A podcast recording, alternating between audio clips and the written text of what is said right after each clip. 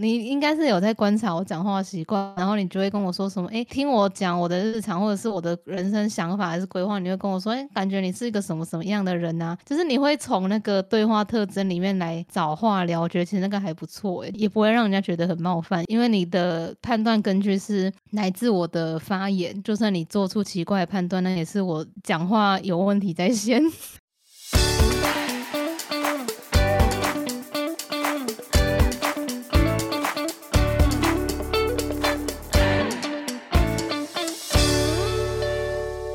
875 Lucky 看迷看电视，我是877，我是88，欢迎收听今天的繁星俗事。所以为什么卡那么多次啊？真的很好笑疯掉。上次也很好笑。上次哪一次？反正877每次只要是他开场，他就一定会出状况。忘记说自己是谁。好啦，算了，我们刚才笑够久了，我们现在来聊那个。你跨年怎么跨？跨年就是去机场跨啊！我还有后来我去跑去看谢金燕开那个车，大家知道吗？开车？嗯，不知道。他每唱一首歌都会开一台车上来，然后他上次有真的假的？对对对，然后他这次开很多台，然后还开恐龙什么之类的。那画面是很震撼啊，很震撼啊！他超多台车的。我记得那个他以前跨年的时候会丢那个小熊娃娃。蛮大只的吧，对啊，然后那个变成我跟我朋友圈之间的一个梗，他们都会学唱那个谢金燕的歌，然后唱一唱就喊丢熊熊咯，然后每唱一句就喊一次。然后没有啊，他这次也有丢啊，我不是有跟你讲他丢那个恐龙的那个玩偶。然后为什么会讲到那个跨年有什么安排？你跟刚刚疯癫的状况比起来差距那么大啊，因为就是变正常。你突然那么正常，我会觉得你情绪真的不稳定，你刚刚明明蛮亢奋的。好，那我再重新跟大家介绍一次我最近在干嘛。好吧，还有大家，我是877，然后这周我一样很忙但是也很早睡，因为但是好像没有人想知道，因为很累。好，这一集会是那个2024年的第二集但对我们来说是2024年的第一次录音，但877终于快放假，我放假后一定要去壮游一波。你要去哪里？你有那个规划了吗？我想要去淡水。一般壮游是在国内哦好没事，还没那么壮啊。淡水哦，怎么了吗？对啊，你知道我家搭公车可以到淡水吗？你家感觉什么地方都可以到，是什么意思？那真的是刚好啦，一般公车就可以到，只是搭到那里的话，我之前有坐过一次。我们平常都是先去市区搭那个火车吧，然后再转捷运，就是在那个什么转运站对吧？我已经忘记了，但是我之前都是这样子去的。然后后来发现我们家，我常常搭去市区那台公车，其实对面有另外一个方向的嘛。我不是搭回去市区，然后对面是市区开过来的，然后就会往那个金山往淡水那边开，然后就试着搭了一次，就坐到那里觉得屁股快要开花了，还蛮颠簸的。那个公车还蛮吵，就是他每次口咯口咯的时候，那个窗户都会狂震动。你会觉得那个很有压迫感，那个车快解体了，你有感受到吗？应该不至于啦那什么时候要去啊？我应该是下礼拜吧。下礼拜啊、哦欸？下礼拜吧，因为我下礼拜要考期末考、然后考完心灵休息一个礼拜，然后差不多可以踏上旅途。你也太脆弱了吧算了，等你安排好再问好了，现在一问三不知。跨年的时候我那天不是有跟你说我在写那个回顾一整年的那个小日记吗？就我不小心打太多了、哦，真的假的？在那个什么 T 开头的 SNS 上哦。对啊，翠哦对啊，我还没有办账号。我上一集本来要跟大家分享但是我想说心血来潮记录一下，就是去年，今天已经是去年的事，就不小心打太多了。好，这里先稍微提到就好。可是我还没有办，我原本上礼拜说也要去开一个那个账号，我要去看你的账号是什么啊？就是只要就是有 IG 账号就可以。直接找到你对吗？对啊。算了，我们等一下讨论。好，今天要来聊什么？我们今天要来聊其实我没有定个大方向我写了很多，这很难讲刚我就是在想那我先开始讲一个好了，可以吗？可以啊，我抛出一个橄榄枝好了，就是我想要聊那个干你屁事神经。每一个人的身体里面都有内建这个神经叫做干你屁事神经，你有吗？我这个神经很敏感。对，就是那个别人管太多的时候，你就想问他说干你屁事，就会触风到。对对对对对，你也有。那我要告诉你我的干你屁事神经非常的灵敏，它的神经传导途径，不管你勾哪一条那个神经，我的触觉不管是触碰到什么，它都会传导到这个神经上面，这是一个必经的路径。这样讲会不会太夸张？这样感觉好像不管讲什么都踩到我的泪点。对啊，我想说就是很多在一般认知上的那种客套话，在我看起来我就觉得已经蛮冒犯人了。然后会突然留意到这件事情，是因为我最近那个我妈去逛街的话，就是会有一家服饰店她经常会去，然后我如果当天也想要外出走走的话，就会跟她一起去看看。那这家店的那个老板娘她就是很热情的人，她有点聒噪，而且她的情绪不知道为什么总是很高涨。你去他店里，他就好像是怎样开夜店，然后他拉你去舞池跳舞那样很嗨，然后他就一直搬他的衣服出来要帮你做搭配，然后怂恿你去试穿，然后也会很亲切的去跟你，然后跟每一个顾客去寒暄这样。然后我就很容易被那一些我个人感受上啦，我会觉得太过亲昵的问候弄得很烦躁。就是例如说对方常常啦，就是你去发廊的时候会不会也遇到这种人？他那个理发师就是会跟你，设计师会跟你聊天嘛，对。然后如果劈头问一句说啊你今天放假哦，这是很寻常的，他就问说啊你今天没有上课哦。然后我就会想说啊我会出现在这里啊，不管是黄昏还是晚上，甚至大清早也好啊，不就说明我在这个时间有空，然后可以来到你这里嘛？然后是有什么好问的？我感觉我这样好像很难搞，但是为什么一定要问这个？我就来了啊，我来了我就代表我有空。然后或是他们有些人还会问说你最近都在做什么，然后你有遇过吗？有啊，当然有一定的问题。我这种问题我就会觉得我每次都是一笑带过啦，我会表示说我自己就是寻常度日嘛。那这时候还会有些人会接着猜测，他会开始猜，因为你如果没有给他一个确定的答案，对，如果你没有给他正面的答案，对，他会开始猜，他会跟你说啊你今天学校没课哦，就跟你刚刚讲那个一样，然后你是跟公司请特休哦，他开始猜，因为他也不知道你到底什么身份，因为我也没有透露的话，他就会就是自己在那边摸索啊之类的。那我就觉得这种对话应该其实也算是客套问候啦，还不会很冒犯到我，这我都 OK。 你还 OK， 我觉得我已经爆炸了。可以啊，你就随便敷衍他就好，我就笑一笑而已啊。但是他就会想知道答案，那个人觉得我一脸笑得很神秘，高深莫测。我怎样？我看起来像是怎样山上下来的道士啊，然后仙风道骨，让你觉得问神秘？没有啦。那好啦，客套问候，我也知道这种对话其实不会有下文，而且你就顺应回的几声嘿啊嘿啊，就是他说啊你今天没课哦，嘿啊嘿啊，你跟公司请特休哦，嘿啊啊你现在是在路边乞讨，你也黑啊黑啊就好了。因为就只是随口寒暄，其实他们根本不会有人在意得到什么回复，或者是你实际情况是怎样他们也不知道嘛，你随应应付一下就可以了。但是我还是会有那种私事被探听的不舒服感，尤其是那种明明已经回应的很敷衍了，可是对方却还要继续问的那种时候，我就觉得说啊这些事情不是就不重要啊，我就已经随口寒暄几句了。对啦，有时候我还是会敷衍他一下，但不管得到什么回应也没有人会记得，不是吗？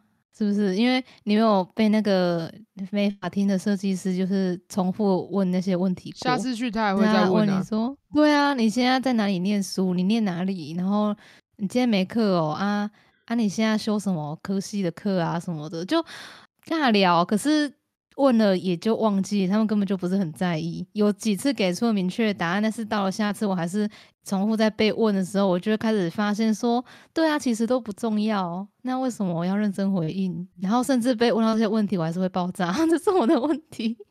我觉得这已经算是在私人问题的范畴了啦，这样子。啊你脸会很臭吗？你觉得不会啊，我不是说我笑笑的哦，我会嘿呀嘿呀的笑啊，他会问我什么我都嘿呀嘿呀，我笑得很真诚啦，应该是。然后下次直播给你看，我下次去那个剪头发啊，不然你要觉得什么问题才会让你觉得很私密啊？什么问题哦？对啊，其实我都不会，我都觉得 OK。你的底线比较后面。对啊，而且他有时候干你屁事，他会问说，因为我妈也是去同一个地方剪头发，所以我们他都认识嘛，然后还会问说我妈今天没有上班还是怎样，还会问到我妈那里去耶，笑死啊！我是都会跟他讲啊，反正下一次也会忘记啊，就像你说的，他下一次都会忘记啊。反正他也会聊个两句就开始讲他自己的事情了，那我也不关心啊，好烦啊！我觉得问太多了，这些话题他们可能是觉得这些问题很适合拿来当开场白吧。对对对，不然那个太尴尬了。有些人就是心里有病，他一听到你今天放假，我想说到底干你屁事哦啊，我就来了啊，我来了就来了嘛，那你干嘛还要再跟我确认我今天是不是有空？不要再强调我自己有多鸡掰了。那我刚刚再来聊什么啊？其实我觉得啦，就是这类算是店家老板的问候，他们造成的那个困扰指数其实也还不算高。我觉得最让人讨厌的应该是那个社区八卦大神的寒暄。你们是小社区型的吗？你们周边的住户，我刚刚说住户住户会不会互相八卦几句，还是聊天闲聊，像那个蜡笔小新隔壁家大神那样？会啊会啊，而且有在对面就已经在叫我、啊，我是不是要赶着出门？然后他就跟我闲聊，我一个红绿灯又等过一个红绿灯，然后我根本没办法走。太热情了吧？啊，你就跑给他追不就好了？吹油门就不就出去了。你人太好了啦，不行，这样没有礼貌，这样没有礼貌。好啦，因为我觉得那个社区里面的八卦大神，他们的寒暄就会有那种要被以讹传讹的风险了，就是你的言行难保不会变成他们的谈资。这样整个回想起我小学时候被那个家长委员会他们那群愚蠢的长舌妇支配的恐惧，就是他们会探听什么别人家小孩怎样，然后就会拿那些素材开始在造谣，然后会挑拨到孩子之间的那个社交情况。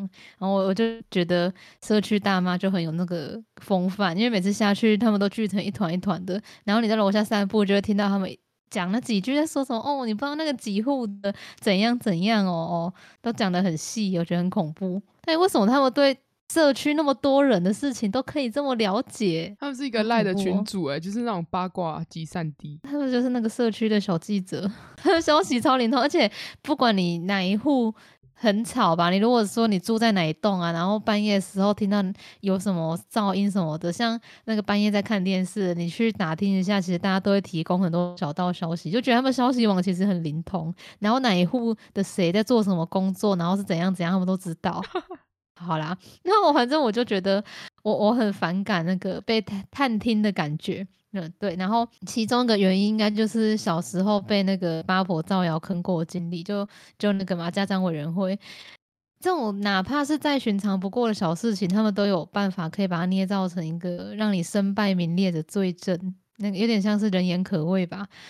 然后搞到我现在哪怕我自己也知道像我们刚刚讲的那些东西都只是客套跟寒暄而已，我心底还是会有很烦躁跟不爽的感觉。我第一个反应还是这到底干你什么事啦，你为什么要管那么多？就是我觉得我对我性格上的小龟毛。我已经忏悔完了也好像没有。要不然你有没有什么那个干你屁事神经被挑起的时候？大家都知道我很容易被触犯到了。那你想想看吧，你总会有人家讲什么会让你觉得你管太多。别人问说哎、你读这个科系那你之后想要做什么，我就觉得说到底关你屁事。你觉得这个对啊这是你的雷点哦。对啊，奇怪啊，我之后要做什么到底关你什么事？而且有一个大神、确实他很常就是我跟他说我读哪间学校，然后后来整个我们家旁后面那个公园全部人都知道。然后他还会跟我阿公讲，然后我阿公就说那个谁谁谁说你读哪里啊，我怎么不知道，我明明就跟他讲过了。然后他都喜欢听那个八卦组的那个分享给他的资讯，好荒唐哦。阿公问你哦，阿公说你想也知道他是你的家人，你当然会跟他讲。而且有时候那些大神在路上看到我，然后他就跟我阿公说我几点几分出现在哪里，这超烦的。我之前国小的时候，因为他们那个大神都是那个什么志工妈妈，然后他都会看我出现在哪里，然后都跟我阿公讲，真的超烦。好，发现今天也有勾起到他的愤怒，蛮有成就感的。你平常人太好了。那你下次被那种人追问的时候，你就要稍微硬起来啊！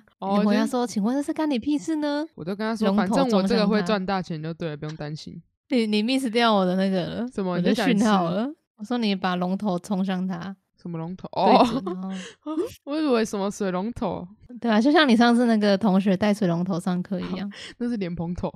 好，那我在讲那个干你屁事神经在面对网友的时候，对，就是你刚刚开头不是问我有没有很讨厌那个小作文网友吗？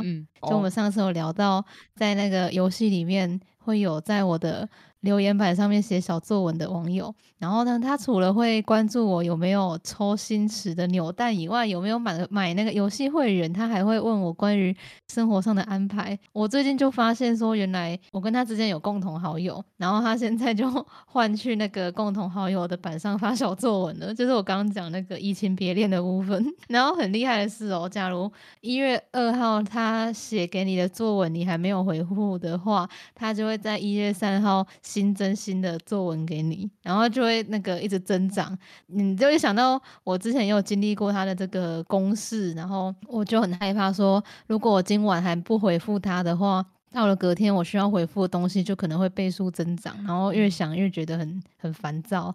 好啦，所以就这点来讲的话，我其实有一点讨厌。对，你刚刚问的那个讨不讨厌嘛，那我这里给出了应该是蛮中心的回答，但我觉得也不能说全部都讨厌，因为有时候看他讲那些词不达意的话也蛮好笑，就是他有带给我一些娱乐。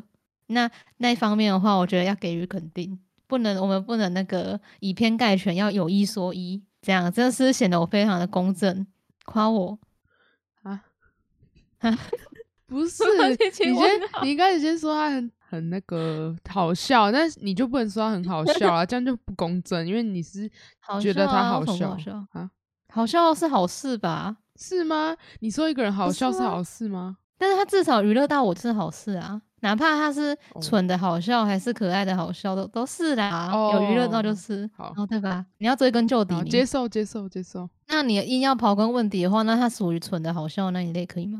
你硬要把我最丑陋的那面挖出来，我就说我接受了。然后我听出你的那个话外音，就是心里想说你听你在屁，我要把你这副面具撕掉。没有，我一开始有说我接受。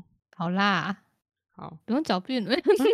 如果是面对网友的话，我也很反感对方会过问我自己的私事。但如果是问日常安排的话，其实还好，可能是就只是他开启这类话题的方式比较硬核，所以才会让人反感。例如说那位小作文用的昵称已经变成小作文了，那我后续就这样称呼他，就是这个小作文他用的方式就是连环提问法。你有没有遇过那个连环跟你提问题的网友？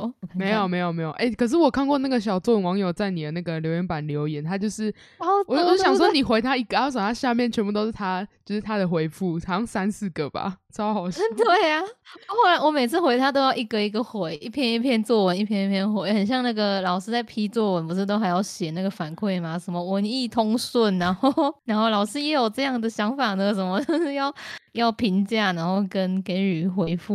想想觉得心里好累哦。你本身是没有遇到过这种连环提问的人哟？没有耶，这好极端哦，而且他文字量不少耶，超多。可是你仔细看会发现它其实没什么内容，然后你也不知道说为什么没什么内容还可以炸那么多字给你，就觉得其实也蛮厉害的。那我再讲一下，我等一下再把那个麦克风交还给你我再稍微讲一点，就是关于那个连环提问的这个方式，我觉得就很像大家熟悉的那种身家调查，有没有？交友软体上面一进聊天室就先问你年龄，然后性别，然后在干嘛，然后怎样，那就是大家都知道的啦，只不过是除了家世背景以外，几乎一切的话题都会用提问来开启。有些甚至可能他得到了你的回答，但他也根本不会记得，就根本就像刚刚那个寒暄一样嘛，我就不知道他说你跟我聊天是为了想要用这个比较硬核的方式，用提问的方式直接直球对决来熟悉我的个性或者是我的处境嘛之类的。但是他如果问了之后也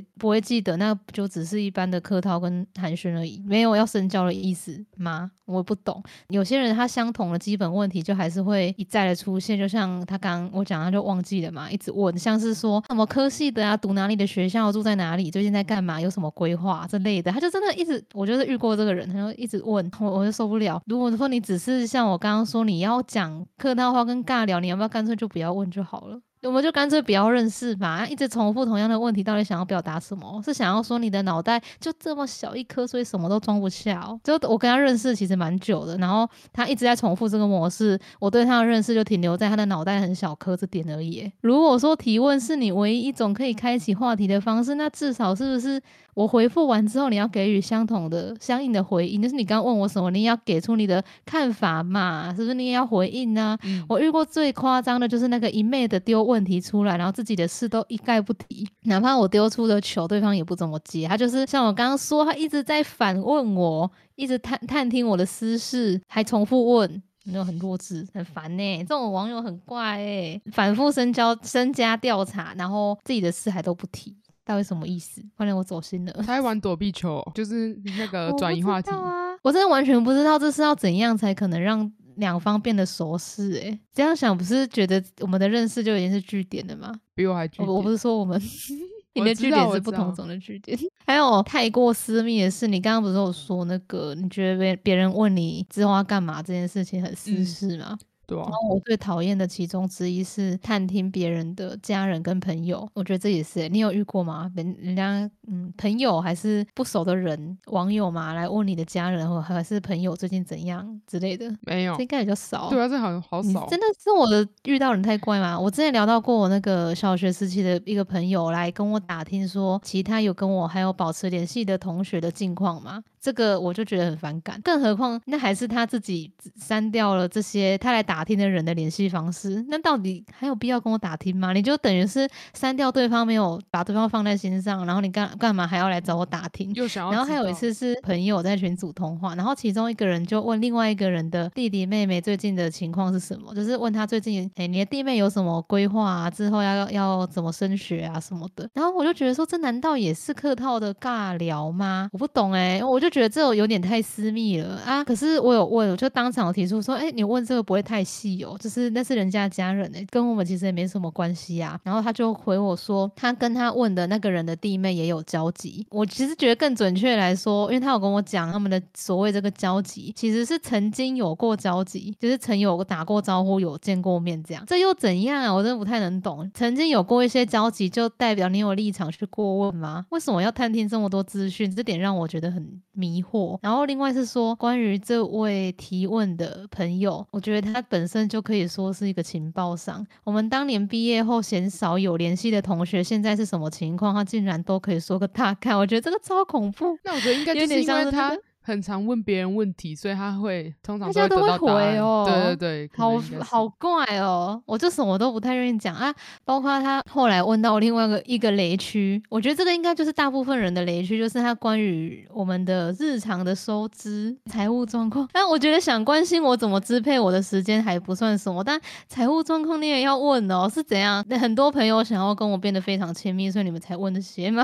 这样讲自恋，但是我其实也没什么朋友。好啦，我真的觉得这很让人厌烦，到底是关你什么事欸？我想说你问我这个是想要帮我管理我的财务状况，还是你要给我发利息？你要给我发利息吗？那我其实很乐意。难道这个也属于客套的尬聊吗？我探听这些资讯对你有什么好处？我真的想不明白，也不能确保说我今天跟你讲这些会不会也变成你情报谈资之一，就是你是情报商嘛，你会卖给别人欸，这种感觉真的，尤其是看到他对那种聚少离多的人的近况都略知一二这一点，我就觉得很警戒。然后包括我刚刚讲那个打听其他朋友近况的小学同学，我就很忌惮他背后那个大嘴巴的老妈，因为他老妈就是老猫我刚刚说老妈好，他老妈就是当年用谣言到处冲康别人的始作俑者，家长会委员的头目，然后他就是散布谣言的那一个，所以我完全就是不敢跟他讲啊。万一他知道，他跟他妈聊到的话，我们这个城市，我们这个县市很小，你又不知道他妈会不会出去乱讲。相似的经验我还有国中的时候，我画室的小我1岁的朋友说，他的妈妈听到跟我同班的一个同学的妈妈说我这个人很坏。我是有私下跟你聊过这件事情。对啊，然后超好笑，我不抽烟不喝酒，成绩还是班上前几名，然后我完全不知道我很坏的点是什么，然后我就听说原话是那个某某某坏坏的然后我就很狐疑，我就跟我朋友说你妈听错了吧，她可能是要说那个某某某怪怪的，如果是怪怪的话我觉得说得过去哎呦笑什么。好，你是觉得我今天提到那个几个经历很怪怪的，我提到这些事他们才怪怪的吧？我根本到底你们为什么要问收支状况？我觉得那个问收支状况是比较有点略超过这个，我也没办法接受。离谱欸，跟我特别亲近的人都没有问过这件事情，反倒是那些要好不好的人反而会去提。嗯，因为我觉得那本身就是不太重要的东西啊，你会因为他的收支状况然后去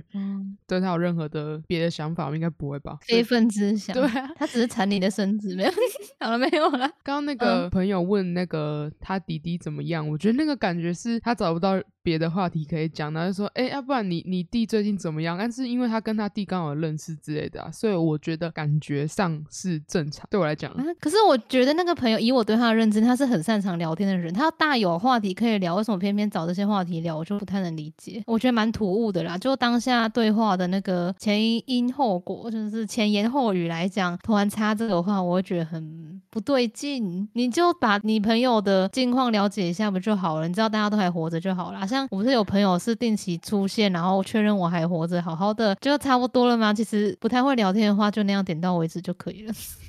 哦，换你讲了啦。啊，好啊，我在检讨欸，因为我觉得我刚刚有一段比较难剪。我要时刻检讨自我。我也是检讨自己偷骂别人，那是检讨别人啊，但是你检讨别人之余也要适当的检讨自己。对啊，不然会被骂。好啊，帮大家复习一下那个，还记得我说过我属于那个社交敏感人嘛，就是如果面对面交谈的时候，我就很容易在跟别人交流的时候先去臆测他的想法，因为他的表情怪怪的或者是他的语气怪怪的之类的。那其实我觉得我在认识网友这部分也差不多啊，因为我觉得自己认为本身就是一个比较有距离感的人。因为其中一个原因是我觉得界限这个东西非常重要，就是不管是熟悉的朋友还是刚认识的朋友，我就觉得说不能把界限这个东西视而不见，因为如果你假装没看到的话，而且或是忽略它的存在的话，就很容易在聊天的过程中就是可能无心的玩笑或者是一些你自以为好笑的事情或是一些越局的问题，然后就会冒犯到别人。认识的时候就像我们刚刚提到的那几个问题，其实也不会说问别人说他的学历或者是他的年纪之类的，因为我本身就觉得这个东西其实不重要，因为之后再慢慢知道或者是有聊到相关话题的时候再讲也没差。对啊，聊得来的话其实就会慢慢知道了，不用，我们根本就没有必要说你一开头就要去问这些问题。而且我觉得那个一开头问这些问题只会显得你可能只是在尬聊。所以我刚刚前面一直在反问，一直问说所以这些对话的意义到底是只是在尬聊而已嘛，客套话嘛，完全不懂欸，完全不会有让你想要跟这个人有更进一步交流的那个动机，我觉得超怪。然后那个我觉得综合包括你刚刚提到的那一些，我觉得会觉得问问题太冒犯还有拿捏不到那个距离感，我觉得很根本的原因就是我们都认为可能跟对方还不足够亲近，就没有不认为对方你有这个立场来过问这样子。对，然后我就突然想到那个上次聊到说有一个朋友跟我讲想要关心我想要关心我的近况但又很担心逾矩的那个朋友，细想了一下，到目前为止几个感情维系的不错的朋友或是网友，他们都有很优良的品质，就是那个距离感拿捏得很得宜。对，因为我刚好前几天有跟我妈有小聊过这个话题，然后她也知道我很容易在所谓的客套尬聊的部分就爆炸，对，太敏感了，所以我就是我妈有问我说那要怎么样跟我聊天才对啊，这样不就很龟毛很难聊吗？然后我就也有反思一下，这样子的自己会不会显得就还蛮冷漠的，因为好像什么事都会觉得干你屁事干我屁事的。但是你看就像你一样，就是还有这样子的跟我可以变得很亲近的网友，我就觉得要那个站稳我的那个立场，我坚决不同意那些尬聊客套话或是尬聊，那些绝对不是什么技巧高超的社交手腕，那些都只是一次又一次的出此下策而已。而且你只是恰巧遇到的那个人跟你对上线的人，他愿意给你赏脸跟给你回应而已。对啊，他愿意回答你的问题，这只不过是一个愿打一个愿挨的低品质社交而已，烦欸。可是我觉得现在愿打愿挨的那个情况还蛮多的啊，很多人其实也不是很讲究那个吧，就像那个小作文也是，我还是会回他，就是把他设在那个尬聊等级的人而已。好啦，当消遣其实也是可以啦，没有这么一文不值，打个圆场加分。你们还是有存在的意义，但是适可而止。前面你们再继续秀下限的话，没有快要没有价值了。身家调查很烦，知不知道？我记得我们前面有一集有聊到，我遇到一个朋友一直跟我说他爸在哪工作，他妈在哪里工作，根本就没有问。那是一个特例吧？自报家门啊，不是连他妈住在哪里你都知道吗？对啊，我到现在还记得哦。你要知道吗？不用，因为我已经知道了。好啦，啊，对啊，大家记得也不要在那个交友软体上面可能自报家门报的那么细，我觉得这样真的很不妥。你遇到有心人士的话，你得宅系我跟你讲啊，对不起，我把话筒抢过来了。没有啊，他们可能是因为太单纯才会就是全部都想告诉你，因为你是他的全世界之类的。这么甜，但不行，我是芳心纵火犯。我不想在这个时候安定下来，爱情是最不靠谱的东西。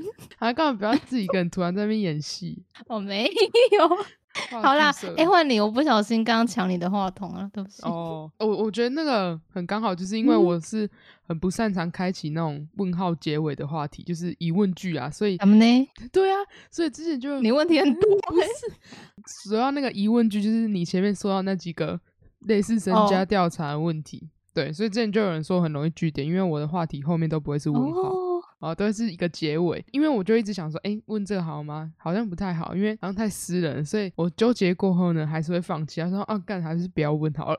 你刚刚说太私人了，是像李白哦，太失礼了，是不是？你要讲是不是太失礼？我刚刚听你讲太私人了，我想说怎样？李白吟诗作对哦，你会突然聊天聊一聊就开始春眠不觉晓，那是李白写，不是？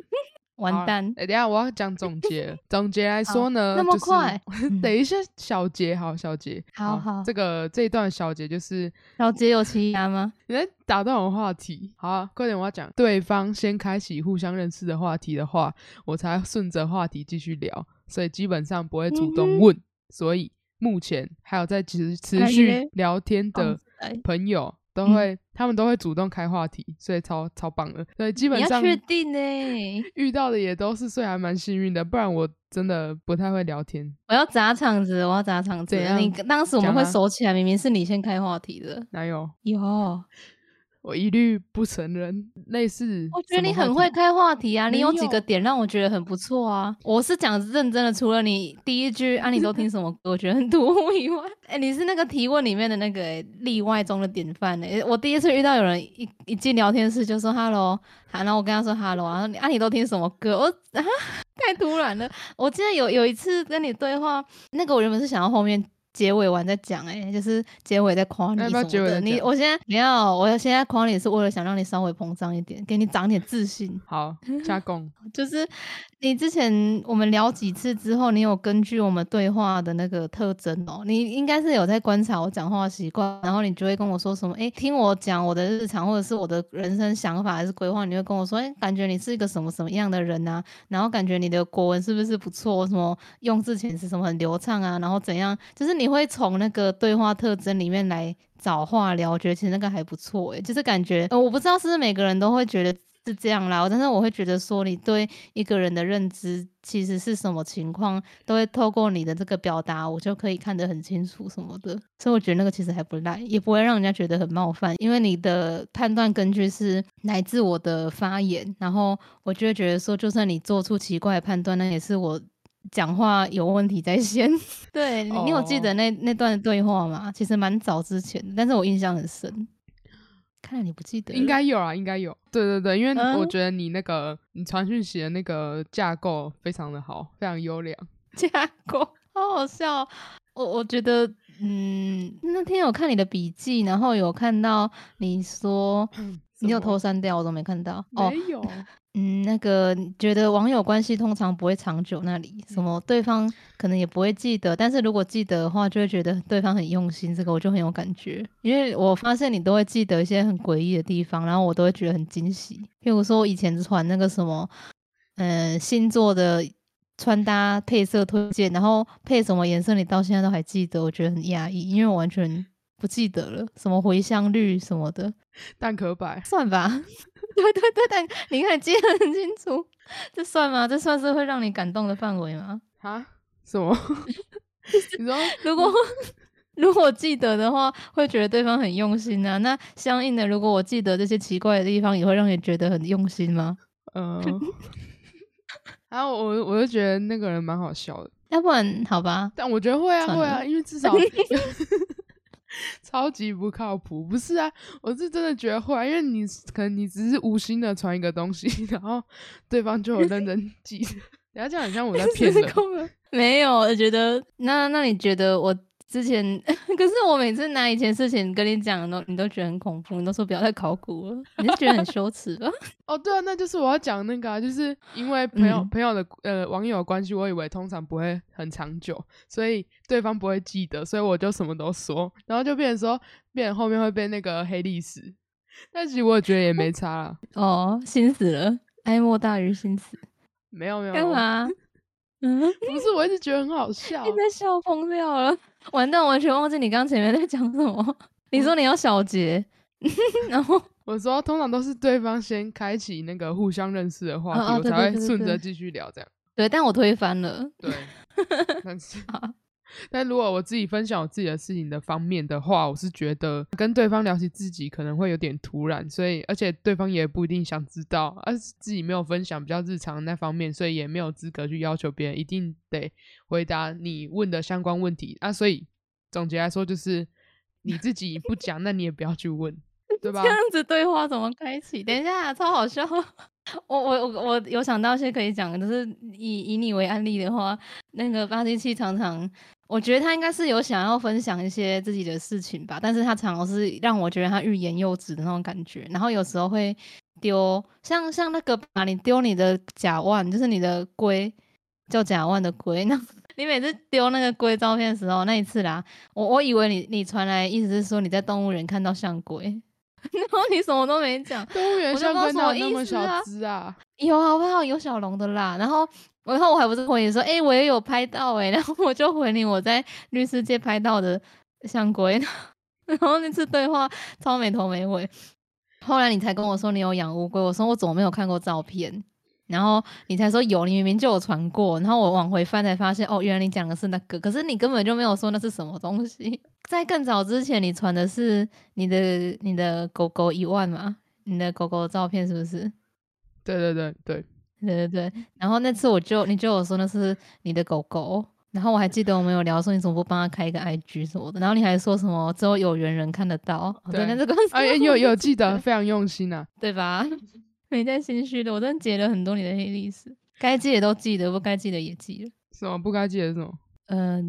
就是你会在厕所跳 breaking 的故事，然后还有你会在停红灯的时候顺便泡咖啡。我没有，这些都是虚构的，就像刚刚那个捏造的。好啦，你刚刚讲到一个我觉得很赞的是，你讲了什么？对方想讲就会讲，你不要过问那个，对不对？对，他如果想告诉你的话，很多事你不用问，他自己也会说。要不然你看了他的照片，或许可以洞悉出他的想法。没有那么厉害耶。你刚刚是个小节，那我也要来一个小节，就是那个关于跟网友奇亚吧。不要记这个啦，一点都不用心。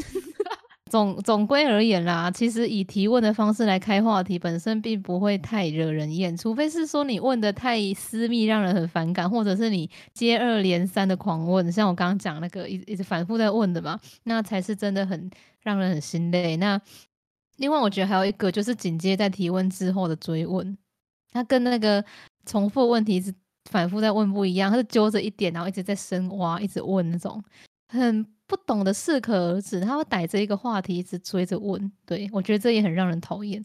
然后就像你刚刚讲的，刚好是我的一个小标题，就是我想说的时候就会自己开口，或者是我会自己接着说，就不用你来问。会让我想到这个是，在跨年那一天，我刚好就和几个网友轮番来了一个问候，还有一些对话这样。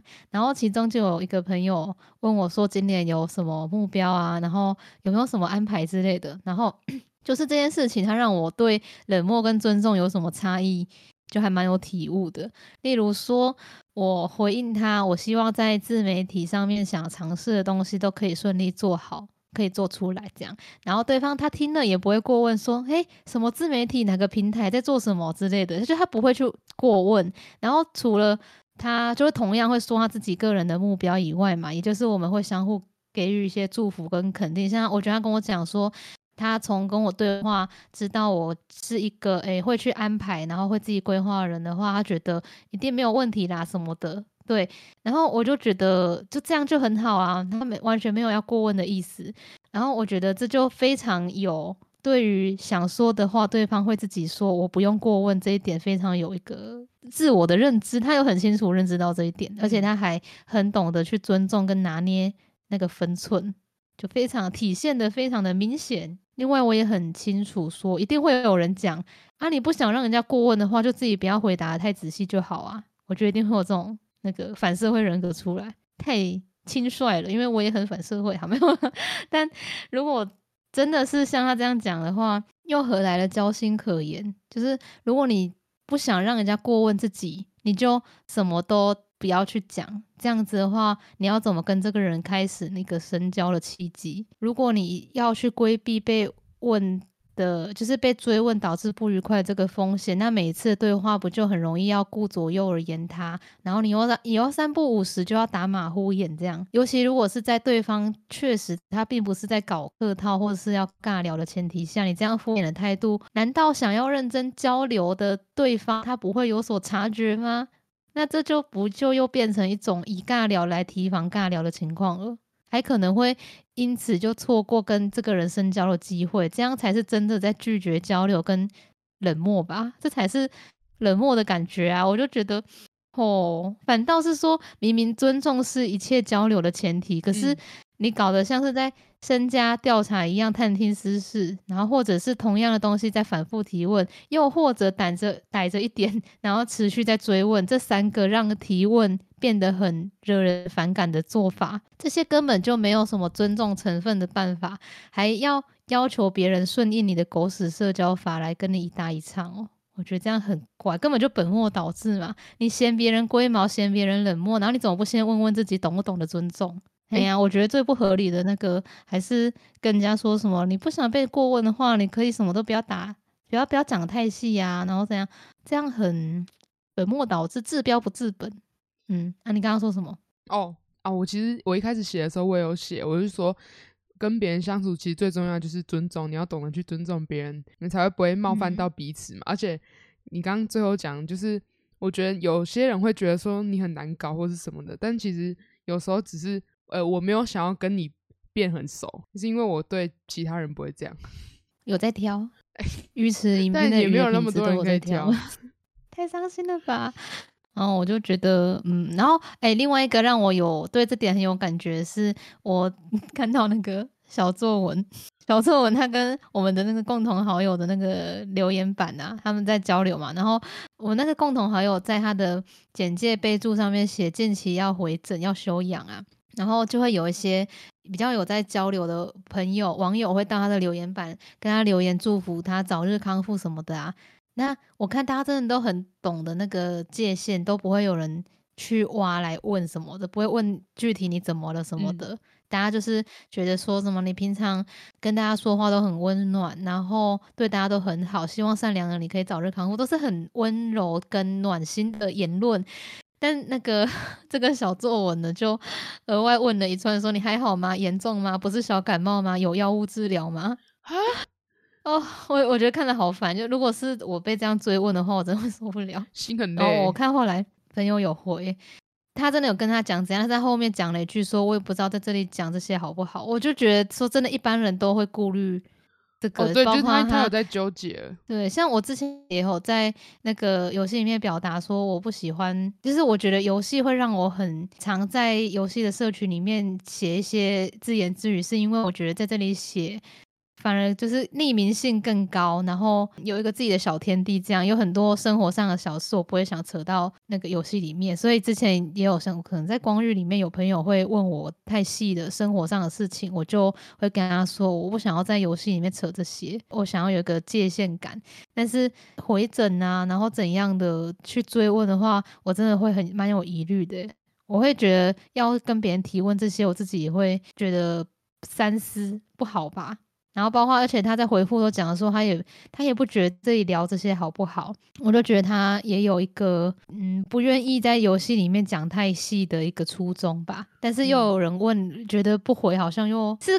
可以回避啦，但是像后来这个小作文有一些内容我不太想回了之后，他也对我爱理不理，就代表说他如果你想要跟他稍微有点交流的话，你就要接受他有点逾矩的地方，然后我当然是选择坚守自己的一个立场嘛。问太多了，就让人觉得很烦。那再来最后吧，那个小节过了，来大节好不好？我个人认为从哪一些话题开始聊比较好的部分有吗？你要先发表一下。你先讲。那我要参考自己和联系到今天的网友们都是怎么对话，然后怎么维系到现在的。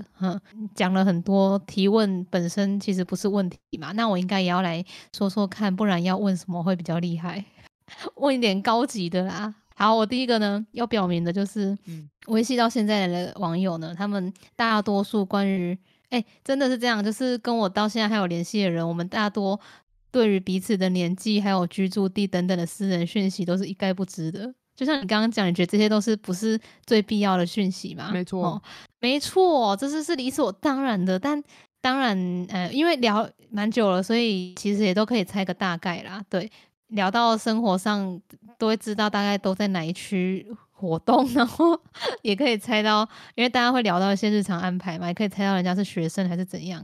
我们反正不会是去主动过问啦，因为对话偶尔就有讯息透露，然后也关于私事的讨论呢，反正就是点到为止。有表示出嘛，我一整集聊的诉求跟价值观都有贯彻。我没有那个说一套做一套哦，我是个那种讲表里如一的人。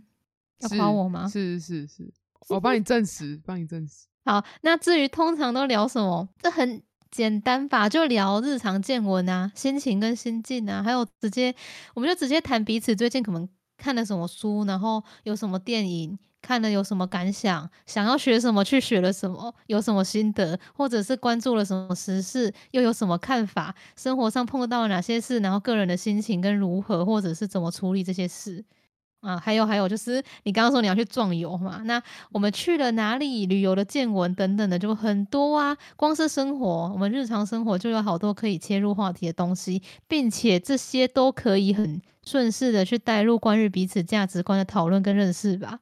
就不很理所当然吗？又很易如反掌的事情，就是到底是要多贫瘠你才会总是想要从身家调查开始提问，差不多就这样子。我觉得这个大节非常的大节，总结，这已经是总结了。我还是很不能理解为什么都要用提问的方式，而且是很拙劣的提问，然后再问一些很私密的事情，这是双重冒犯吧。不然就是他之前这样问的话别人是觉得 OK 啦，就是可能每个人的那个点不一样。他们呢，就是他跟他相处的人是同温层那种感觉。对，有可能。然后可能遇到像我们这种就是要那种聊日常，他就觉得很无趣，然后就划走之类的。无趣吗？可是他问那些有什么意思？像那个小作文，他会问什么？你以前有跟朋友写交换日记吗？你平常都穿什么睡衣？啊，这些就平常穿什么睡衣是到底是多恼？很重要吗？我不知道很多他问过太多问题了，那个兴趣啊，嗜好啊，然后从事的商业行为，然后什么都问。我一时可能也讲不出来，我没有去细数。我有没有想说我要不要做一个整理啊，就是对方问过哪些问题，因为他真的你也看过嘛，他每一个那个话题都是用问的方式，然后都也不知道他怎么会突然就炸出这些问题，有时候会让我觉得蛮突如其来的。他可能是我近期遇过最会提问的人。问的莫名其妙就总结了。那你还有什么没讲到的，然后跟你来补充哦。虽然我刚刚说那个我不会去主动提问，然后如果别人又不主动讲话，这样我们的那个相处其实就等于零嘛。但是其实相处是一来一往，这大家都知道，所以如果没有人愿意丢出问题，其实就会很不爽。那就是谨慎丢你的问题。所以在此就要感谢跟我聊天的各位，好不好？因为我很安静，只是怕打扰到你。你随时可以开启话题啊，只要不要问我初恋几岁就可以了，我随时都会回复，好吗？啊，没有，刚刚那个是举例的。初恋歧视为什么要问这个？你有被问过、哦？不是，我刚刚那个是随便乱举例而已。哦，有啦，那个有几次我们讲干话讲一讲，发信息后来不见，他是后来是跟我讲说什么，哦，感觉你很忙，所以就不吵你。然后结果我都在三更半夜，很突然就会传讯息过去，说什么有这种不是说什么那个去屋顶还是怎样？哦，对对对，聊的啊。然后你接着下去，我觉得蛮厉害的。不是啊，我们那个不记得嘞，我很多梗都很就是很无厘头哎、欸，不知道为什么无厘头，就没脑子啊。无脑，对对对对对、欸。可是我觉得其实跟一般网友变得熟识都会从讲干话开始、欸，有一些是你从人家讲干话可以应答如流，你就会觉得嗯这个人反应很快、欸，然后默默的多讲几次之后，就会慢慢扯到日常生活，然后越扯越熟。我觉得我们应该是这一方面的吧，我们也没有一开始就在聊那些苦大仇深的事情。对啊，苦大仇深。但是有一些的话就会属于那种，真的是从日常开始切入，可能就想说最近，一旦通常是一方主动谈起最近接触了什么，然后有什么想法，然后我可能会觉得说，哦，这个我可能也有共鸣耶，不然就是他提到其中哪一项，因为他可能答比较多内容的话，我自然可以找到可以相关联的地方，然后就默默就聊下去，然后就越来越熟。这种人是不是在现代来说相对的罕见吗？我觉得还是遇到尬聊的问问人好像还蛮容易遇到的。求知欲旺盛的人，他想要探别人的底。算了，我只希望今天有把不满都流畅的表达啊，反复的那个冗词赘句就麻烦你再修掉了。好，希望大家认识网友的时候都可以深度对话，不要那么浅，还有宽度对话。可是有些人可能就只能止步在那个浅显的对话，比较可怜的人。不是，比较可惜啊，比较可惜，你没办法认识到真正对方。对对对对对对，可惜不是可怜。对对对，好棒，你还会定真，感觉有人要失言了，赶快啊，要帮你改正一下。我觉得我要说拜拜了，再继续走下去的话，我会开始细数对方的黑历史。好，拜拜，拜拜。